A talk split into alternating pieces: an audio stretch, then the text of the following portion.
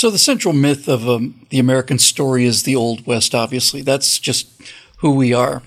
150 years or so ago, it was a time of fistfights everywhere, violence where you had to be independent, strong, and tough, and and be prepared to defend yourself because there was no one coming to rescue you. And we often look back on that and we call it the spirit of the frontier. Things haven't changed too much today in uh, 2023 because today in 2023, if you really do want to encounter violence and independence and the ability to take care of yourself and ongoing fights surrounding you, you fly Spirit or Frontier. Um, this is what we're seeing uh, more and more of these days. Uh, fistfights breaking out on airplanes, people climbing over rows and rows of seats to clobber each other, people who have gotten belligerent on the plane, refusing to get off the plane. It's usually Spirit or Frontier, but that's only because they tend to be low cost carriers, and it's not immune on the higher class carriers either which is why a recent video has gone uh, viral, uh, much as in Scott's segment uh, this this week. Uh, and I'll just play it for you. It's from a pilot on American Airlines. Remember, the flight attendants are primarily here for your safety. After that, they're here to make the flight more enjoyable. They're going to take care of you guys, but you will listen to what they have to say because they represent my will in the cockpit or in the cabin, and my will is what matters. Be nice to each other. Be respectful of each other. I shouldn't have to say that. You, people should treat people the way you want to be treated, but I have to say it every single flight because people don't. They're selfish and rude, and we won't have it. Okay? Stow your stuff. Get it out of everybody else's way. Put your junk where it belongs. Everybody have paid for a space. Don't lean on other people. Don't fall asleep on other people. Don't pass out on other people or drool on them unless you've talked about it. And they have a weather resistant jacket. All right, a little bit of fatherhood here. The other thing. The social experiment on listening to videos on speaker mode and talking on a cell phone on speaker mode, that is over. Over and done in this country. Nobody wants to hear your video. I know you think it's super sweet. It probably is. But it's your business, right? So keep it to yourself. Use your AirPods, use your headphones, whatever it is. That's your business, okay? It's just part of being in a respectful society. Middle seaters, I know it stinks to be in the middle. Raise your hand. Raise them up. Anybody in the middle? Like five people. Yeah, right. That's full. All right, nobody's listening. Fine. You own both armrests. That is my gift to you. Welcome on board our flight. Guys, and when I say guys, I mean hi, uh, Scott Ott, Steve Green, and Bill Whittle. Uh, violence on airplanes is, is increasing and it's increasing very, very rapidly. It used to be kind of a strange, odd sort of occurrence to see somebody get violent on an airplane. Now it's getting nearly to the point where it's not. Uh, and it's not a surprise. Flying is stressful and you don't have to be afraid of flying. You're cramped next to people in these very tight spaces. And so it's going to be kind of the bleeding edge. But as lawlessness seems to take hold in this country and more and more stores are just openly looted and there doesn't seem to be consequences for, for criminal activity, at least on the highest levels of government. And George Soros is paying for city attorneys who won't prosecute shoplifters or, or, or looters or anything else. It's just very rapidly finding itself to be an epidemic among air travel. And there's some specific problems with getting into a fistfight at, you know, 37,000 feet at 550 miles an hour that you don't have on the ground. Uh, Steve, this pilot basically, uh, basically asked and at the same time ordered his passengers to, to just basically behave themselves. And I looked at the comments on this, and apparently some people were offended by this, but most of the comments said, if you have a problem Bingo. with this, then you're yeah. the problem. Uh, you know, this goes back to the really, it goes back to 1990s New York and the broken windows theory of, of policing, where if you see the broken window, pretty soon all the windows are going to be broken because people see that as license for for bad behavior and yeah, bad behavior hey that's fun and you know we're raising people with low impulse control so why not indulge um and seeing that transferred to our airlines is is kind of frightening because you're in an aluminum tube at 36,000 feet, traveling at you know 500 and some odd miles an hour. Uh, yeah. and you, well, you really don't want a broken window up there either. Um, bad things happen. What uh, what what occurred to me a while ago is going to happen in in in cities like San Francisco, Los Angeles, Portland, maybe even New York City that are refusing to deal with uh, with the, the shoplifting. You know, which is not not the hungry man trying to feed his family stealing a loaf of bread. These are organized gangs for the most part, taking advantage of a situation, making a lot of money. Um, we're going to see cities like those going to the Soviet model of shopping, which is you you show up at the store, you don't go very far into the store, there's a counter and then there are bars. And you go to the first counter and you tell the clerk what you want and you pay. And then you go to the next counter. Now, there's an extra step in the Soviet model where you have to find out if they actually have the goods uh, after you've waited in line for mm-hmm. four hours. Hopefully, we won't get to mm-hmm. that point, but I wouldn't count on it. And then after you have put in your order and you have paid, a second clerk will go back in the store and fetch the items that you've paid for, bring it back through the bars, hand it to a third clerk who will then give you your stuff and, and you could leave. What happens after outside the store, I don't think I want to know. Because if the if, if they're still not going after shoplifters, I have the feeling that the shoplifters will loot from the customers leaving the store if they can't loot from the actual stores. Um, and it, it's very sad to see things like this happen to a people that were free and responsible. But if we're going to be free and irresponsible, then this is what businesses, what retailers in particular, are going to have to do to survive. It's either that or, you know, do like Walgreens and basically pull out of San Francisco. Um, but somebody's going to want to make money in these cities because there's money to be made. People have needs and they have money, and you know that's that's how markets work. But we're going to see what used to just be uh, uh, ordered liberty descend into a Soviet style clampdown because what other choice are retailers going to have? And Bill, this is what I was thinking as you were telling me about what's going on in our skies. Because if this kind of behavior continues, what the hell are airlines going to have to do to impose order on planes that had previously relied on people in crowded, cramped, and stressful conditions uh, maintaining their self control and behaving like civilized human beings in ordered liberty. How are they going to do that, Bill?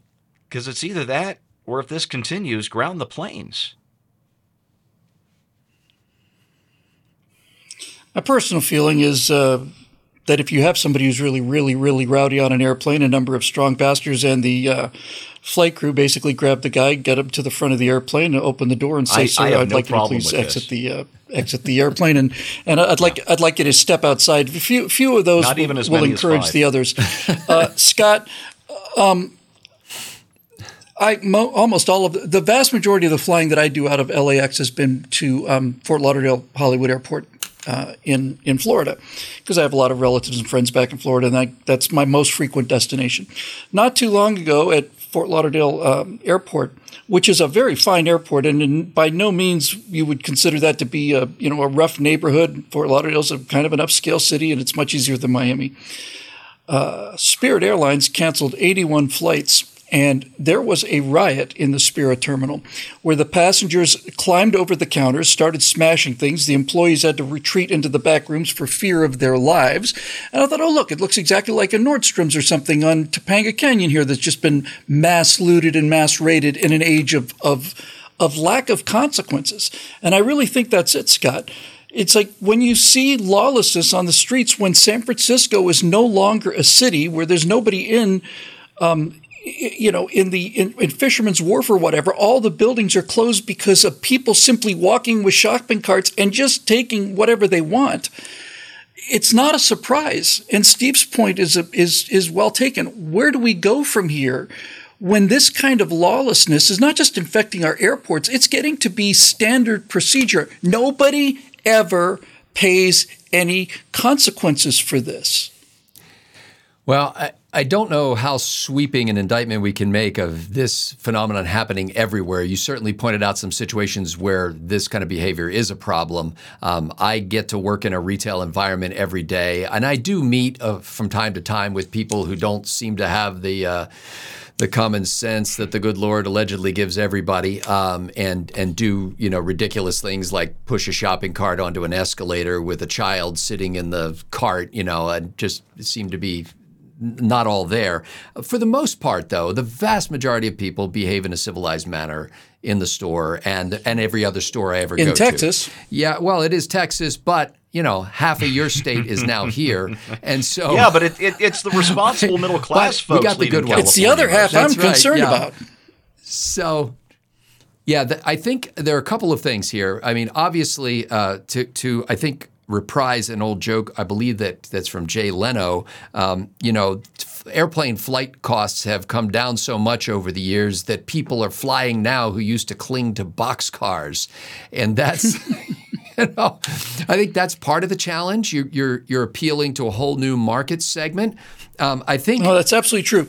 I think, frankly, you know, it used to be considered to be kind of a luxury thing, and people would, you know, wear wear suits on airplanes and dress up because they were going to go on a flight. And um, it, it, frankly, the seats in economy class uh, jam together. I mean, I'm I'm six two, six two and a half, and it, even a short flight for me is a pretty uncomfortable uh, circumstance. And you know, you get a, a bunch of uncomfortable people, many of whom are f- afraid of flying anyway. They're terrified terrified. They're claustrophobic. Some of them are drunk. drunk. They're packed in like feeder swine in a in All a giant this, yes. warehouse. And then you say, act like civilized people. I mean, it reminds me of a story I read years ago when uh, they were having a problem in giant chicken houses because they'd packed so many chickens into these chicken houses. They were having a problem with cannibalism because in a large chicken house, the chickens cannot establish a pecking order. There's where that phrase came from. It's a social structure that chickens live in where they know who's the boss and they know who they're the boss of. And they couldn't establish a pecking order because there were too many chickens. And what they found was that if they put red contact lenses on the chickens, it would make them more pacifistic. it would it would calm them down for some reason.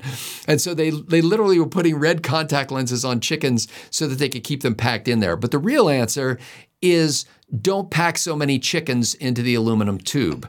Um, and if I, I, know it's really hard to make money as as a as an airline, you know, uh, as Southwest Airlines seems to be the only one that's been able to consistently do it for decades, uh, but at some point you've got to get to realize that people are people and you can't you can't jam them in next to each other load them up with liquor uh, subject them to delays and uncertainty, cut them off from all communication with the outside world so you're not even telling them what's going on, and then say, okay, now you need to be civilized. Oh, by the way, thanks for the $400. Um, you know, and and feed them junk, you know, like peanuts and a, and a half a cup of uh, Coca Cola. So if the airlines themselves established, back to Steve's broken windows theory, the alternative to that is to have, uh, st- uh, let me call it the stained glass window theory, the theory that if you have nice things and in uh, comfortable surroundings, people will tend to relax and feel comfortable. Most of these riots uh, situations or, or fights are probably not breaking out in first class, where they have seats that can lay back and become beds and TV screens that are you know with headphones and all that kind of stuff, and they have their own space. So. Uh, you know, I, I think a good start would be, hey, can we do this on some planes where people are treated like like human beings with dignity, and and see how that works? I, I, you know, if you go with a low budget model for flying, you adopt some of the consequences of that. And one of those consequences is that people treated like animals sometimes behave like animals. Well, I don't know if I buy that argument only because people have been packed into airplanes for 20 years now. Up, you know, I mean, uh, since deregulation, it's it's not been pleasant. That's why the pilot said, uh, "Oh, and if you're in the middle seat, both of the armrests belong to you. That's my gift to you." Uh, so so this is this is new. This is not something that's this is not like they just started packing people into airplanes just recently and then people started fighting. This has been going on for a while, and I'll tell you when I noticed it starting to happen. People started to lose their minds on airplanes during COVID. They started to really lose their minds during COVID because there were the people who saying, I'm not going to wear a mask, and there were the people who say you must wear a mask. And that's when things started to get really out of control there. But this is a new phenomenon and it is growing and it's growing very rapidly and something new is happening. Um, the there's no question that that as I said earlier, the experience of flying economy in um, in, an, in, in, an economy airline is not an, it's not a pleasant experience. You're jam packed together, but we're seeing people's behaviors that you would expect to see on, uh, you know, just it's just inconceivable. It, it, it, really most of the people doing this look like people who have not ever been on an airplane before. So I don't really know what the answer to this is. I just know that things are starting to come apart up there, and it's a serious problem. And when it happens in the terminal, when when when you cancel a bunch of flights, you're going to have a bunch of angry, angry people. I understand that, but I'd never seen anything like what I saw with this footage from Fort Lauderdale. This was an this was an open riot. This was just simply this was just trashing the place. I've seen people trashing restaurants a lot more often in the last five, ten years than I ever did in, in, in the entire previous part of my life. I think that lawlessness is becoming endemic. And I think that it's the failure of holding people responsible and having consequences and consequences that are visible to the other passengers as well. I've only seen one fight on board an airplane, and that was uh, several years ago when I was flying to a perfectly nice place up in um, up in uh, Washington, uh, in Spokane. And as I was getting off the plane, not the person in front of me, but the person in front of him turned around and punched the person in front of me and knocked him back into me. And uh, turns out it was a, a, drunk guy. Turns out it was a Russian. So I guess it's first time for everything. Um, but uh, but but when the police came on board, because everybody had to stay until the police came on board. When the police came on board, they says, anybody want to make a report about this? I was like, oh, me, me, me. I do, I do, I do. And it took me an hour. I had people waiting for me, but I went into this room because if you start a fight on a, on a, on a, on an aircraft, even on an aircraft that's on the ground, you are now committing a federal offense. It's no longer misdemeanor things, no longer a bar fight. Now you are endangering air travel.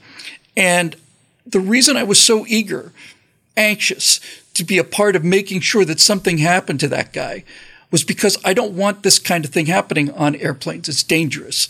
And people are strung out and strung up and tightened up enough as it is. So clearly, the conditions that Scott mentioned contribute to it, but this is this is new and it's and it's growing and it's growing rapidly and I don't know what the solution to this will be other than to say okay you want to fly for $300 and you can't behave yourselves, we'll just put you in the cargo hold. Or we'll put you on board a, a, a surplus C 17 or something, the way the military travels. Our best people travel the same way, you know?